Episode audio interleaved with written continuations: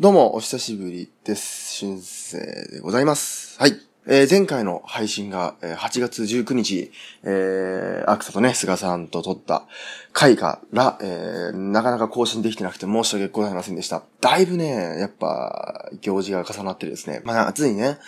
えーたくさん配信したいなんて言ってたんですけど、結局8月は2回しか、えー配信ができてなくてですね、えーまあ、有権実行できなかったというところで、本当に申し訳ないと思っております。はい。っていうのもですね、えっと、まあ、こうなることは、まあ、予想はできてはいたんですけど、まあ、ギリギリ大丈夫かなと思ったんですけど、結構ね、きついところはありましたね。えーというのもですね、私、えー現在、え3週連続宿泊行事スペシャルの、えー真っ只中でございましてね、えーようやく第2弾まで終わりました。第1弾、2弾、3弾と、えーあるんですけど、第2弾まで終わりました。えー第1弾は、えー新潟編ということで、えーこちらサークル、えー大学のね、サークルの関係で新潟に行ってきました。そして、えー第2弾、えーつい先日終わったばっかりですね。えー京都、大阪、関西編ということで。そして、えー来週はですね、来週、そうですね、来週ですね。来週のこの水曜日には終わってるんですけど、えー来週は熱海編ということで、ある、僕は今年の夏、こうこの時期すごく忙しいことになってるんですよ。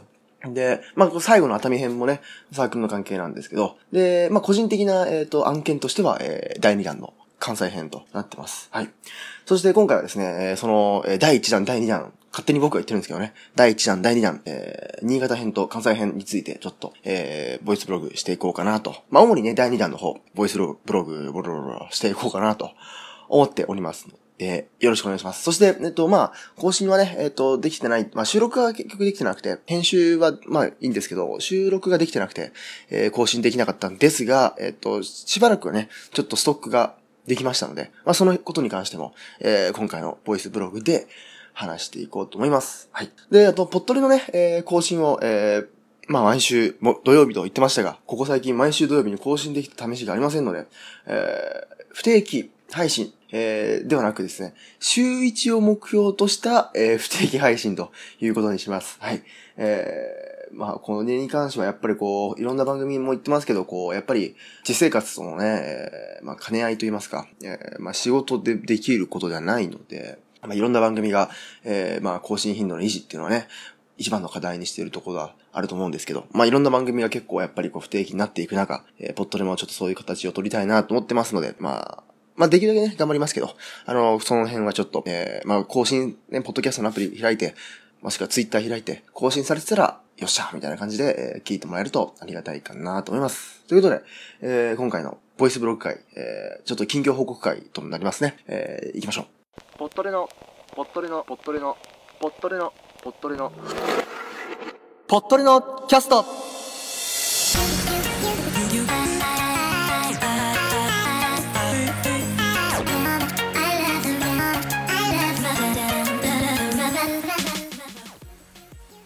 この番組はニュース、音楽、ボイスブログなど様々なテーマでゆるく雑談していく番組です。皆様の感想をお待ちしております。詳細は番組の最後もしくは番組のホームページをチェックしてみてください。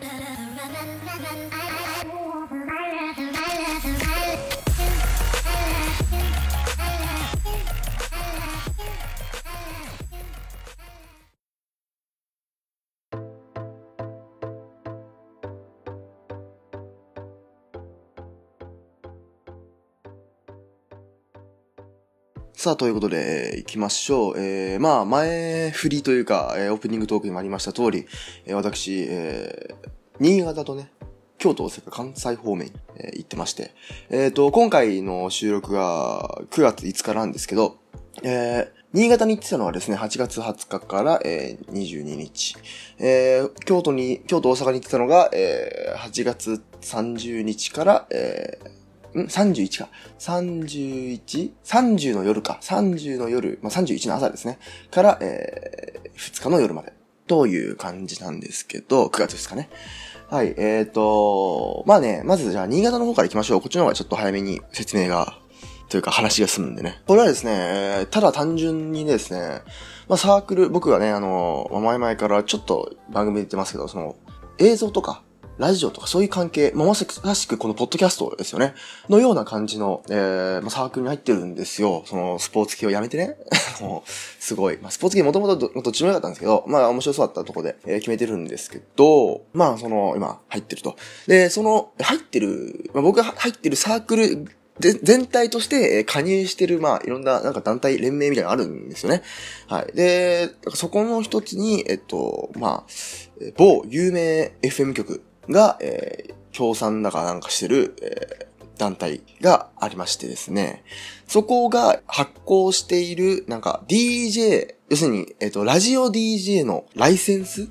まあそんな、資格といってはそんなにそうなんだろう。そこまでちゃんとしたものではないんですけど、で、3級、2級、1級とある、まあ、るんですよね。で、3級が一番下。まあ、3級に関しては、こう、あの、なんでしょうかね。結構、簡単に取れる。うん。受ければ。基本的、超基本です。いわゆる、こう、関係とかでいう4級とかね。英検4級みたいな、そういう感じのところですね。はい。で、まあ、サークルのそのなんだろう、活動として、えっ、ー、と、なんかその3級を最低限取ることがなんか必須みたいな感じになってて、あの、新入生はみんな受けなきゃいけないんですよ。なので、えー、僕も、えー、それを受けました。はい。まあ、具体的にどういう練習をしてたかっていうとですね、えっ、と、まず、1分間自己紹介。簡潔に1分間で自己紹介をすると。僕は自分の性格について話しました。はい。こう皆さんも結構なんか自己紹介とかすることはあると思うんですけど、あのー例えば自分が、例えば僕の好きな食べ物はラーメンですってなってなると、こうどんどんね、あの、ラーメンの紹介になってしまう人がいるんですよ。自自己紹介なのにね。好きなら食べ物はラーメンですっつって、それについて話していくと、自分の紹介じゃなくてラーメンの紹介になってしまうってことがある。ただ、好きな〇〇を紹介すると、そういう風なとこに行く傾向にありがちなので、僕は自分の性格について話しました。そして、まあ、30秒のフリートークというのがありましてですね。30秒で出されたお題に対して、えー、ネタを考えます。まあ、お題出されてから30秒シンキングタイムになります。で、30秒で話します。要するに即興で、あの、ネタが作れるかどうかっていう話ですね。僕はこれ結構、あの、好きでした、この試験は。っていうのもまあ、このポッドキャスト自体もなんか結構思いつきで喋ってみたいなとこあるんで、結構ね、慣れてるというか、周りの人よりは、だいぶ得意でした、これは。はい。そして、えー、最後は、えー、原稿読みでございます。えー、こちらは、えー、指定された原稿、まあ、ニュース原稿ですね、を読む。アナウンサーみたいにね。で、3回、3回噛んだらなんか確か終わるみたいな。僕2回ぐらい噛んで結構ギリギリだったんですけど、3回噛んだら終わるっていう、その緊張の中ね。はい。で、その、まあ、細々とした、こう、まあ、えっ、と、アナウンス技術もあるんですけど、まあ、その腹式呼吸だとかね、えー、発声法みたいなのがあるんですけど、まあ、そういうのも含めて、えー、アナウンス原稿を読むと。えー、この3部で、えー、構成されていてですね、えっ、と、僕はギリギリ合格しました。はい、サンキュー。ということで、僕はあの、一応、喋りのね、ライセンスを持ったポッドキャスターということでね、はい。まあ、その、それ感は全然ないと思うんですけど、全く何も変わらないですけどね。しかもなんかその、一番低い級ですからね。多分、世の、世のポッドキャスターさん、頑張ればやってみれば全員取れます。はい。くらいのね。まあ、2級1級はもう完全にその、まあ、趣味というか、取りたかったら取ってっていう感じなんですけど、2級1級からですね、やっぱりこう、細かい技術、さらに細かい技術とか、えっ、と、実際にね、まあ、これはあの、3級に関してはこの新潟に行く合宿、合宿で練習すれば取れる。受ければ取れるってことなんですけど、2級1級からですね、このプロのスタジオに行かないと取れないみたいな感じのやつなのでね。まあ、はい。まあ、今回取れるのは3級と。そしてあと、機材ですね。ラジオ機材、あの、ミキサーとか、えっ、ー、と、そうですね、ミキサーとか、あとアンプとか、そういう機材の、えー、試験もやりました。僕、それも3級合格したんで、えー、まあ、この3日間で2つの、えー、ライセンスを取得したということになります。はい。これでですね、新潟は、もう本当に新潟はそれ行って、もうずっとその、宿とね、えっ、ー、と、その試験というか、その練習とか講義とか試験やるのは全部同じ建物だったんで、もうそこからもうほぼ出ず、もう夜中にコンビニ行ったぐらいですね。新潟はそんなに観光とはできてないですね。はい。なんで、完全に、これはもう完全になんつうの、えー、ライセンス合宿みたいなものなんで、えー、まあ観光とかそういう旅行チックではないんですけど、まあ、新潟に、えー、行っていました。そこで、えー、ライセンス的なのを取りました。そんなにね、そのなんか就職に使えるとかなんかそういうのではないんですけど、まあなんとなくね、なんかライセンス持ってるポッドキャスターみたいなね、あるといいんじゃないですか。はい。一応僕も原稿を読みましたからね、こう、かといってなんか、あの、なんつうの、なんだろう、何かに活かせるかどうかよくわからないですけどね。なんかね、何かに、えー、いければいいかなと思っております。これだからこの、あれだね、あの、意識調査とかでこう、なんか文字読むじゃん書いてある。あれとかをもうちょっとアナウンスっぽくやればいいのかなニュース原稿っぽくね。まあ、その考えてますけど。はい。さあ、そして、後半、後半と言いますか、えー、関西編、こちらは、31日朝から2日の夜まで。もともとですね、なんで、えー、行ったかっていうと、えっ、ー、と、京都に、京都メインで、えー、まあ今回行ったんですけど、その、僕がね、えっ、ー、と、ポッドキャストとかやる以前から、えー、まあツイッターとかで、えー、仲良くしている、えー、人たちと一斉に会うみたいな感じのやつだったんですね。で、えっ、ー、と、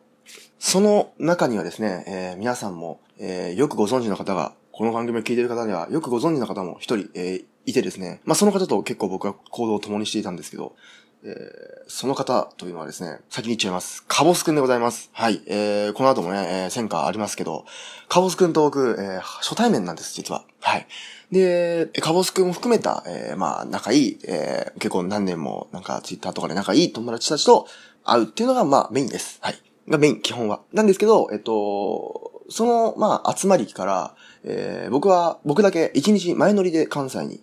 行きまして、31日ですね。僕一人だけちょっと前乗りしまして、えー、その前乗りした日の夜に、えー、もう一人とあるポッドキャスターさんにもお会いしてきました。その方が、えー、大々だけな時間、柴山健さんです。はい。ということで、えー、そんな感じの話をしていきます。はい。31日のですね、えー、あ、30日、木曜日の、えー、夜行夜行バスで僕は、えっと、京都に向かいました。まあその僕、一人旅チックなのも初めてですし、こう夜行バスも初めてだったんで、まあ結構寝れるかなとか思ったんですけど、まあね、あの、まあ、ところどころ起こされつつも、まあ寝れましたよ、僕。はい。えっ、ー、と、東京バスタ新宿から出ましてね、えー、横浜を寄ってから、えー、京都。まあ本来それは、えっ、と、東京ディズニーランドと USJ をつなぐ夜行バスでですね、えー、だいぶ、だいぶパリピなバスなんですけど、まあ、ディズニーランド、新宿、横浜を出発して、京都、梅田、USJ に行く。僕はその間の新宿と京都で、えー、乗って降りたんですけど、まあ、朝着いて、夜行バスで朝着いて6時とかだったんですね。で、ちょっとね、僕、あの、1日目に嵐山、京都の嵐山に行こうとしてたんですよ。最初の予定では。行こうとしてたんですけど、その日でですね、ゲリラ豪雨が来るという予定だったんですよね。で、もう雨予報がすごかったと。で、嵐山行ってももう雨土砂降りだったらちょっとままずいなと思ったのでですね、急遽予定を変更しまして、3日目に行くはずだった、3日目に僕一人で行くはずだった、えー、大阪に、えー、僕は行くことになりました。朝早くから。まずはですね、えー、6時くらいに京都着いて、そのまま大阪来ました。もう深夜バスでそのまま大阪まで乗ってよかったんじゃないかっていう、思いましたけどね。えー、大阪に向かってですね、7時ぐらいに、7時半ぐらいに到着して、え、梅田でのなんかね、カフェかなんかで、あの、モーニングを食べて、で、えー、大阪をですね、僕は、えー、大阪城から、まずは大阪城に行ったんですよ。歩いて。大阪城を歩いて、行って、大阪城を観光しました。そして、えー、徒歩でアメリカ村まで行きました。やっぱりヒップホップ、アメリカ村、だいぶ熱い、あの三角公園とかね、結構有名な場所なんで、それを見て、アメリカ村行って、道頓堀まで歩いて、で、えー、南波の駅まで歩きました。で、えー、そっから、えー、まあ、一度ぐらいはやっぱ見ておきたいと思って、通天閣まで歩きました。で、通天閣に着いた時点で、えー、昼の12時。なんで、だいたい5時間ぐらい、あの、大阪をずっと歩いて、僕は観光してたわけなんですけど、各地をね、通天閣のところで、えー、串カツとたこ焼きという、まあ、ザ・大阪みたいな、えー、ご飯をね、えー、食べまして、食べ歩きをしまして、で、そのまま午前中だけで大阪を離れ、僕は京都に戻ってきました。そして京都に戻ってきて、えー、ホテルかなんかをチェックインとかいろいろ済ませた後、ちょっとね、抹茶のなんかスイーツ的なのを食べたいと思って、結構遅くまでやってる、パッと調べて、まあ大体のがね、あの、6時ぐらい閉まっちゃうんですけど、まあ、5時半ぐらいに行っても大丈夫な、えー、店をパッと探してですね、行って、で、食べて戻ってきたあたりで、あの、土砂降り、ゲリラ豪雨が来たわけですよ。で、えー、夜7時くらいまでちょっと宿で休んで、するとですね、柴山健さんが、えー、まあ仕事終わりで京都駅着いたという、向かってるというね、あの連絡をもらったので、えー、僕は京都駅に行って、柴山健さんとお会いしてきました。はい。これが1日目。はい。まあ、柴健さんとは本当にあのー、柴ランドで僕が一方的にお会いした、まあ、その時は顔出しされてなかったんでね、柴健、柴ランドでね、あの、一回一方的に僕がお会いした感じになってるんですけど、あのー、本当にね、あのー、結構柴健さんはこの僕があの、数ヶ月前のポットリで、ポロッと、本当にポロッと一言ね、あの、夏に関西行くかも、みたいなのをポロッと言っただけの部分をすごい、あの、キャッチしてくれて、で、ツイッターの DM で結構何ヶ月も前から、あの、京都行ったら、大阪来たら会いましょうっていうのを結構前から DM で連絡してくださってですね、えー、まあ、今回会うに至ったわけなんですけど、本当にありがとうございます。はい。柴犬さん、この場を借りて。えっ、と、夜ご飯ね。まあ、柴犬さんもそんな京都劇は来ないみたいな感じだったんで、結構二人で歩きつつ、なんか立ち飲み屋さんが多いからちょっとね、みたいな感じの話をしながら、えーうまく、えーご飯屋さんを見つけてですね、えー食べて。まあ、その中で、えーいろいろ、ポッドキャスト、まあ、二人とも、まあ、柴犬さんもね、えー大々的な時間始めたのは、えー2、3年前ですよね。で、まあ、僕もね、あの、柴犬、大々的な時間がスタートに後追いして、えーポッドリのキャスト始まってますので、まあ、その、始めた時期が、年が同じぐらいのね、えーなんでね、あの、えーいろんな、えー、ダゲな時間の話や、ポッドリの話や、ポッドキャスト界全体の話とかね、えーいろいろ、えー話してですね、あの、まあ、僕のなんかいろいろ、あまり、ポッドリで話してない話や、いろんな話がですね、まあ、できて、本当に面白かったですね。あの、なかなかやっぱりこう、ポッドキャストの話をちゃんとできる人っては、やっぱりポッドキャスターさんしかいないのでね、ポッドキャスターさんに会えたからできるいろんな、ポッドキャストについて思ってたこととかね、えーを、まあ、言えるのでね、言えるというか話せるので、やっぱりこう、ポッドキャスターさんと会うのは、ポッドキャストをやってると人としてはやっぱりこう、普段できない、聞けない話をやっぱ聞ける機会としてはやっぱ、うってつけというか最高の機会なんでね、まあ本当にいろんな方とお話ししたいですね。まあ関西はね、あの、ポッドキャスターさん他にもお会いしたいポッドキャスターさんたくさんいるんですけど、まあ今回ちょっと京都メイン、京都しかもあの、もともとね、その友達と会うのがメインで来てるので、まあ結構、まあしかも金曜日ですから、金曜日の夜、まあみんなお仕事ありますからね、金曜日はね。なんでこう本当に、柴犬さんももう仕事帰りで来てくれたんですけど、まあ柴犬さんだけになったんですけど、まあ今度ね、えーまた機会があれば、あの、もうちょっと土日とか、えー休みの日に、こう、大阪行って、えっと、いろんなポッドキャスターさん、会う旅みたいなのを、えーやりたいなと思ってますので、えーその時は、えーたくさんいる関西のポッドキャスターさんね、お会いしたいと思ってます。はい。まあそんな感じで、えっと、柴犬さんと、えーお話をしてですね、えーまあ、1日目は終了したというわけですね。はいそして2日目、2日目はですね、えーいわゆる、いわゆるというか、その、今回のメインの、えーまあいろんな、えー僕の知り合いというか友達に会う。そんな一人にはカボスくんもいました。その、なので、ね、二日目の朝、えー、カボスくんと、えー初めてお会いして、まああのその、僕は一方的にちょっとね、顔とかはちらっと知ってたんですけど、あのまあちゃんと会うのは初めてということで。まあ初めてですけどね、こうなんか会って、そんななんか、なんか、よそよそしい感じでなく、まあもう、ぽっとりのこととかでね、何度も連絡とか、あの、して、もう、ますので、割と回ってから、おうみたいな感じで、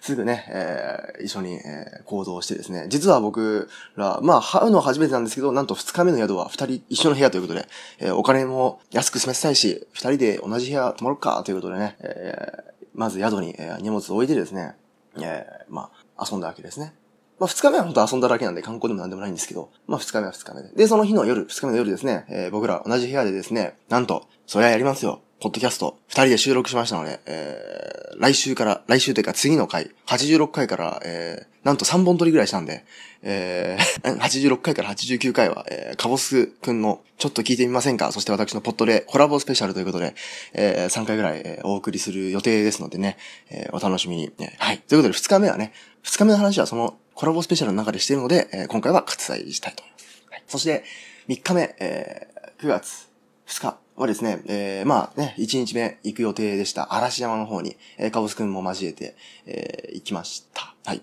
あのー竹林ね、なんか、あのやっぱあれすごいですね。綺麗でしたね。はい。そして、あの、僕はなんか、行ったらなんか、おみこしみたいなのやってて、なんかイベントがやってたのかな？わかんないんですけど、えー、あってですね。で、えっと、本当は、僕1日目になんかトロッコみたいなの乗ろうと思ってたんですけど、なんかそれも、まあ結局乗れなかったんです、乗れなかったんですけど、まあそれで、えー、まあ二人で、二人じゃないですか。まあそのメンバーで行って、嵐山観光して、帰ってきて、えー、まあ、あとはお土産タイムですね。基本的にあの最終日の後半は、もうお土産を選びまくって、えー帰ってきたというわけでございます。はい。そんな感じで、えっと、僕の宿泊行事スペシャル第2弾、関西編は、えーこんな感じで、えー幕を閉じたというわけです。まあ、だいぶはしょりましたけど、ざっと、えーブログ、ボイスブログするのはこんな感じです。ちなみに、えー今回3日間の中で食べたので、い実、一番美味しかったのは実は僕は、えーやっぱ大阪の串、えーかん？あの、あれですね。串カツでしたね。はい。やっぱあの、あと、たこ焼きも結構なんか食べログでめっちゃ調べて、えー通天閣周りのね、行ったんで美味しかったですけどね。まあ、京都もいろいろ、あの、食べたんですけど、まあ、やっぱ、大阪、でかいですね。美味しいですね。うん。なんで、今回は、京都メイン、大阪はもう半日ぐらいしかいなかったんですけど、大阪メインで次はちょっと行ってみてもいいかなとかは、えー思いました。まあ、大阪の楽しみ方がね、あの、ザ、初心者っていう感じの あの、ザ・ステレオタイプみたいな感じの僕が楽しみ方でね、あの、柴犬さんに会った時もね、わ、すごいっつって、あの、すごいあれだねっつって、ド定番行ったね、みたいな感じになりましたけど。あの、ただやっぱ、その、新、え大阪駅、梅田大阪駅から、えー、ナンバー、えー、大阪城を取ってナンバー、通天閣まで、えー、全部歩いてったんですよね、僕、その日は。なんか、なんか、朝到着して、なんか、張り切りすぎて元気出ちゃって。全部歩いて行きましたって言ったら柴犬さんが、すごいなつって。やっぱなかなか大阪の人もびっくりするほどのことなのかな？あの、あのルートを全部歩いていくっていうのはね。はい。ということで、えー、まあそんな感じで。まあ僕基本歩くの好きなんで、その時に柴犬さんにお話ししたんですけど、したらだいぶ驚かれたんですけど、僕はあの、自転車よりも歩く方が好きな人なんで、全然僕は、まあ疲れたんですけど、全然大阪半日歩くのはへっちゃらでしたよ。はい。ということで、えー今回は関西、そして新潟の、えー、ボイスブログを、えー、ちょっと手早くやりました。えー、また、えー、今回、えー、お会いしてくれた、えー、カボス君や千葉県さんや諸々の友達、ね、えー、皆さん本当にありがとうございました。ということで、えー、今回、えー、この後に放送する、えー、ちょっと話してみませんか？カボスくんの戦果はですね、えっと、僕とカボスくんがまだ会う前に、まだカボスくんが一本撮ってくれてたやつで、まだ、えー、放送できてないやつがあるので、今回はそれを流したいと思います。そして、えー、次回からね、コラボスペシャルということになります。ということで、えー、今回は以上です。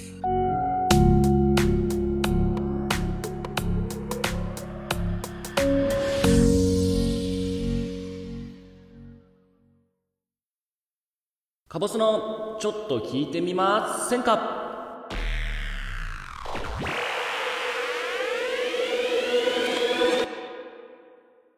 こんにちは。カボスでございます。えー、暑いですね。えー、残暑と言いますか、残暑じゃないね。もうまだまだ暑さ、えー、の真っ只中、えー、にいるという感じですけれどもね、この前もどこかの県が、えー、最高気温を記録したなんて出ましたけれどもね、とある県では、この記録的、えー、な暑さに対してですね、県内の小中高すべてで今年中に空調の方をね、完備するなんてね、言ってましたけどもね、一つの、えー、災害だということで、会見の方をしておりましたけれども、皆様もですね、どうか、えー、水分補給、塩分の補給、えー、それとですね、日中なんかは直射日光に、えー、なるべく当たらないようにね、生活していただきたいですね。えー、まあ言ってもやっぱり仕事をしてらっしゃる方とか、えー、こう、外に出て違う営業先に行ったりとか、えー、そういうのでね、どうしても直射日光っていうのは当たってしまいますからね。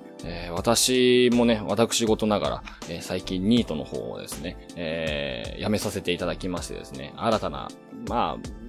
まあ、仕事をすることになったんですけれどもね、もう直射日光に当たりまくりで、えー、日焼け止めなんて効果ないですね。えー、瞬く間に黒くなっちゃいましたけれどもね、えー、すぐにケアしても、えー、ダメですね。取れないですね、この黒さは。えー、もうメラニン、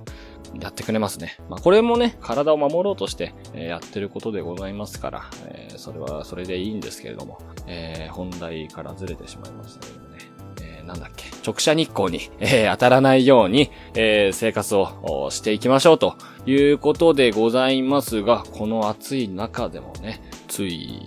今週？先週まで高校球児たちは甲子園でね、甲子園球場の方でえー、天下の中、えー、野球をやっていたわけですね。大変だ。えー、オリンピックとかそういう議論も、えー、含めてですね、なぜ夏に、えー、やるのか、あなんていう意見もありますけれどもね、えー、秋にずらせないのかとか、えー、ね、甲子園もね、えー、高校野球も、えー、甲子園球場じゃなくて、えー、ドームでやったらどうだ、あーなんて意見もね、えー、たくさんありますけれども、まあ、その伝統っていう部分と、えー、選手の体に気を使うっていう部分をね、えー、どうバランスをとってやっていくかっていうところですよね。難しい話だ。あそれにしても、高校野球盛り上がりましたね。えー、まさかのダークホース、秋田の金足、えー、農業、惜しくも準優勝でね、えー、それにしても優勝した、もう圧倒的な強さで優勝した、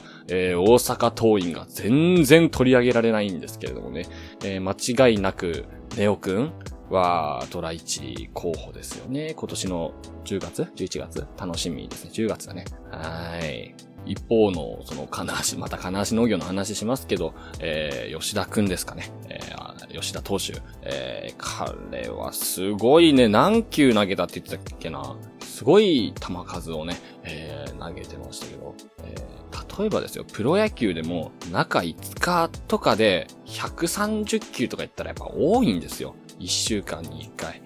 それを中1日、中2日、中3日とかで、えー、あれだけ毎回のように、えー、関東していたわけですから、えー、いくら高校球児とは言ってもね、肩に来る負担というのは、えー、かなりのものだと思いますよ。こういった、なんだろう。高校球児の球数の制限っていうのもね、えー、今後、えー、議論されていくんでしょうね。うん。まあ、高校野球ってのはね、えー、クローザーとか、えリリーフとかね、まあ、中継ぎ、抑えっていう、そういうなんか役割っていうのが、えー、多分ないですからね。僕あまり甲子園とか、えー、見ないんですけどね。えー、夏、あまりあの、金属バットのカキンっていう音がね、えー、好きじゃないと言いますか、まあ、プロ野球の方が、えー、好きですね。どちらかというと。まあ、やってたらやっぱ見ますけどね。自分の、えー、例えば、愛着のある県の、えー、代表校とかの、えー、試合とか見ますし、もちろん応援しますしね、えー、決勝とかだったらもやっぱり毎年、えー、見ますけどね、えー、どうなんでしょうね。えー、まあ、おそらく多分、抑えとか中継ぎっていう、そういう役割で、えー、毎回出てくるっていう投手は少ないと思うんですよね。まあ、だから、こう、後半、大逆転が、えー、起きたりもしますし、えー、球数の方もね、やっぱ多くなったりするんですよね。あまりね、普段高校野球を見てない私が、えー、言うことではないかもしれませんが、えー、今後議論されていくかもしれないですね。はい。えー、前置きを長くしすぎて、えー、最初の挨拶をするのを忘れてたので、ここでちょろっと入れますね。さあ、始まりました。カボスのちょっと聞いてみませんかでございます。皆様どうぞよろしくお願いいたします。はい、ということで、えー、今回は前置きでも話してるように、えー、スポーツのね、話をしていきたいなと、えー、思います。で、最初に申し上げた、オリンピックもそうだよね。夏じゃないといけないのか、えー、なんていう話もえー、ちらほら、えー、聞きますけどもね。まあ、確かにね、えー、夏季オリンピック、冬季オリンピックって言って、えー、毎年2が、毎年4年おきにね、えー、8月、えー、2月、えー、にそれぞれやるっていうのがもう、ね、頭の中に、えー、ありますしね。うーん、どうなんでしょうね。なんで夏にやるんだろうね。そのあたりは、えー、よくわかってませんけど、うん、まあ間違いなく、2020年の東京、えー、8月。暑いですから。えー、かなりの、えー、空調設備とか、えー、選手の体を、体にですね、気を使った、えー、対応っていうのがね、必要になるとは思うんですけどもね。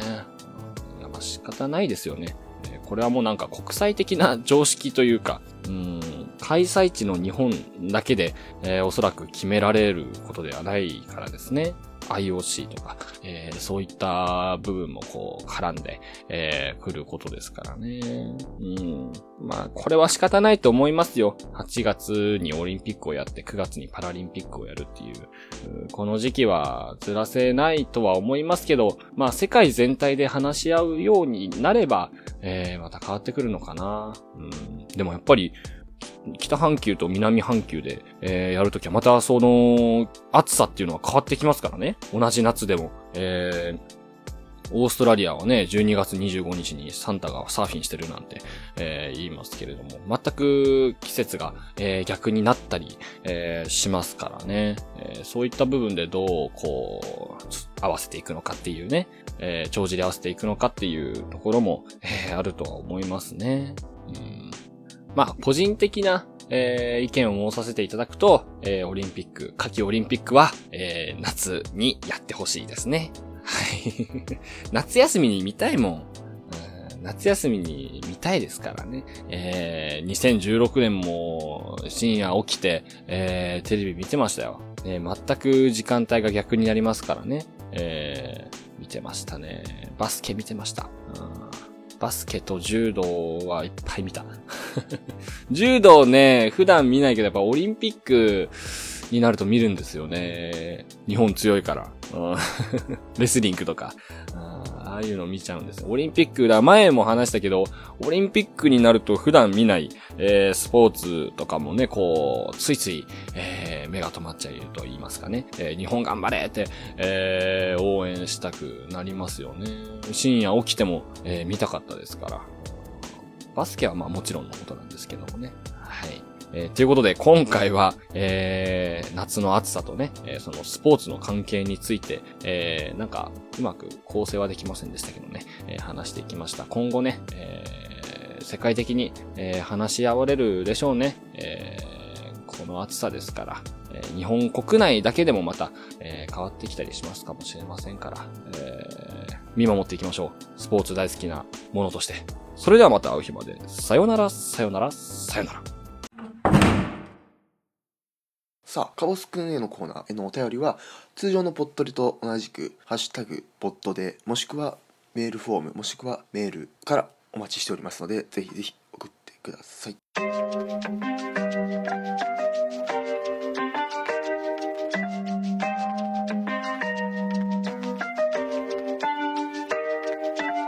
さあ、いかがだったでしょうか？今回は割とボリュームマックスで、えー、ボイスブログ、ちょっと話すことが多かったのでね、ちょっと駆け足になりましたけど、まあ、2本に分けてもよかったんですけど、まあ、2本分けるとちょっとね、1本あたりが薄くなっちゃうかなと思ったんで、まとめちゃったんですけど、はい、えー、宿泊スペシャル第1弾、2弾、というね。第3弾熱海編はですね、サークルの単純な遊びの合宿で、しかも1泊2日なんで、そんなに話すこともないと思うんで、まあ今回、えー、僕の忙しかった理由となります。この第1弾、2弾の話をね、えー、ボイスブログできてよかったと思います。今回、しかも僕、初めての一人旅的な、まあ、向こうに行って人と会う。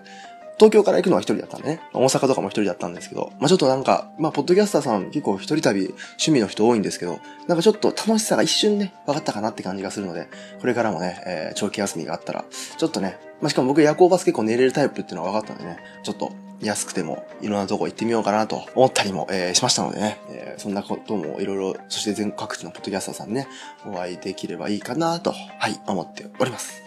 この番組では皆様からのご意見、ご感想を募集しています。Google フォームまたはメールから送ってください。匿名希望の方はショートメッセージサービスサラハを開設しているのでそこから送ってください。メールアドレスは saturday.podcast.gmail.com ツイッターは @poddode ハッシュタグはハッシュタグポッドでです。ハッシュタグツイートもお待ちしております。その他細かい詳細はポットリのキャストホームページをご覧ください。それでは皆さんまたお会いしましょう。では。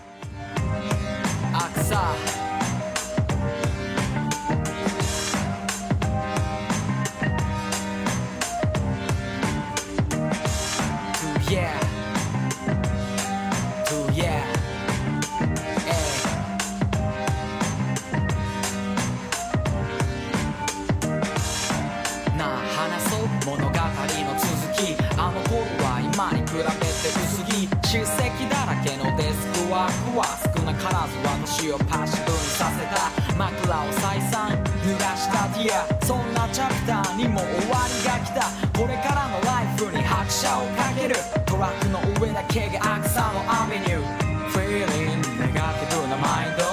How come うまくいかないの Flying ゼタロロのプライド当然の上情景